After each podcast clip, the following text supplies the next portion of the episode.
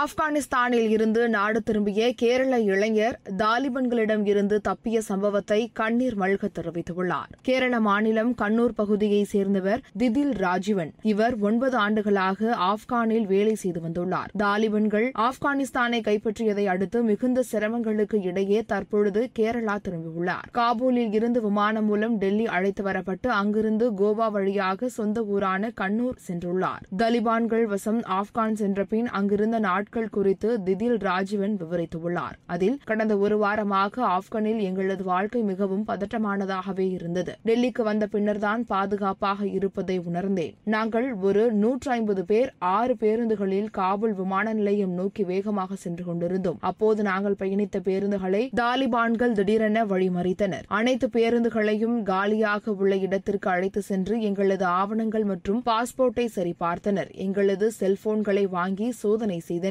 பெண்கள் மற்றும் ஆப்கானிஸ்தானை சேர்ந்தவர்கள் முதலில் போக அனுமதித்தனர். அதன் பின்னர்தான் இந்தியர்களை விடுவித்தனர். சுமார் ஆறு மணி நேரம் தாலிபன்களின் கட்டுப்பாட்டில் இருந்தோம். தாலிபான்கள் எங்களை பிடித்தபோது எல்லாம் முடிந்துவிட்டது என நினைத்தேன். ஆனால் கழிவறைக்கு செல்லும் போதுதான் எனது உறவினருடன் போனில் பேச முடிந்தது. அவரை தொடர்பு கொண்டு எனது நிலைமையை எடுத்துக் கூறினேன். என்னை பற்றி மேற்கொண்டு எந்த தகவலும் கிடைக்கவில்லை என்றால் நான் உங்களை விட்டு பிரிந்துவிட்டேன் என நினைத்துக் கொள்ளுங்கள் என கூறினேன். மரணத்தின் விளிம்பிற்கு சென்று திரும்பி வந்துள்ளேன். இது எனக்கு இரண்டாவது பிறவி என்றுதான் சொல்ல வேண்டும். தாலிபான்கள் பிடியில் சிக்கியது பற்றி அம்மாவுக்கு சொல்லவில்லை. இந்தியா திரும்பியதும் தான் டெல்லியில் இருந்து போன் செய்து பேசினேன். தாலிபான்கள் யாரையும் துன்புறுத்த மாட்டோம். அச்சம் கொள்ள தேவையில்லை என கூறுகின்றனர். ஆப்கானிஸ்தானில் வேலை செய்ய விரும்புவர்கள் இங்கேயே தங்கிக் கொள்ளலாம் என்கின்றனர். ஆனால் பாதுகாப்பு அச்சுறுத்தல் காரணமாக எல்லோரும் அங்கிருந்து வெளியேறவே விரும்புகின்றனர். ஆப்கானிஸ்தானில் பெரும்பாலான பகுதிகள் பதற்றம் நிறைந்ததாகவே இருந்த சமயத்திலும் காபூல் பாதுகாப்பானதாகவே இருந்தது. இங்குள்ள நிறுவனங்களும் தொடர்ந்து இயங்கிக் கொண்டுதான் இருந்தன. அதனால்தான் இங்கு இத்தனை காலம் வெளிநாட்டினர் வேலை செய்து வந்தனர். ஆனால் காபூலுக்குள் தாலிபன்கள் திடீரென நுழைந்ததால் வெளிநாட்டினர் இங்கிருந்து வெளியேற வேண்டிய சூழல் ஏற்பட்டது. நான் இந்தியா வந்து சேர்வதற்கு மத்திய அரசும் கேரள மாநில அரசும் வெளியுறவுத்துறை அதிகாரிகளும் உதவியாக இருந்தனர் என கண்ணீர் மல்க கூறியுள்ளார்.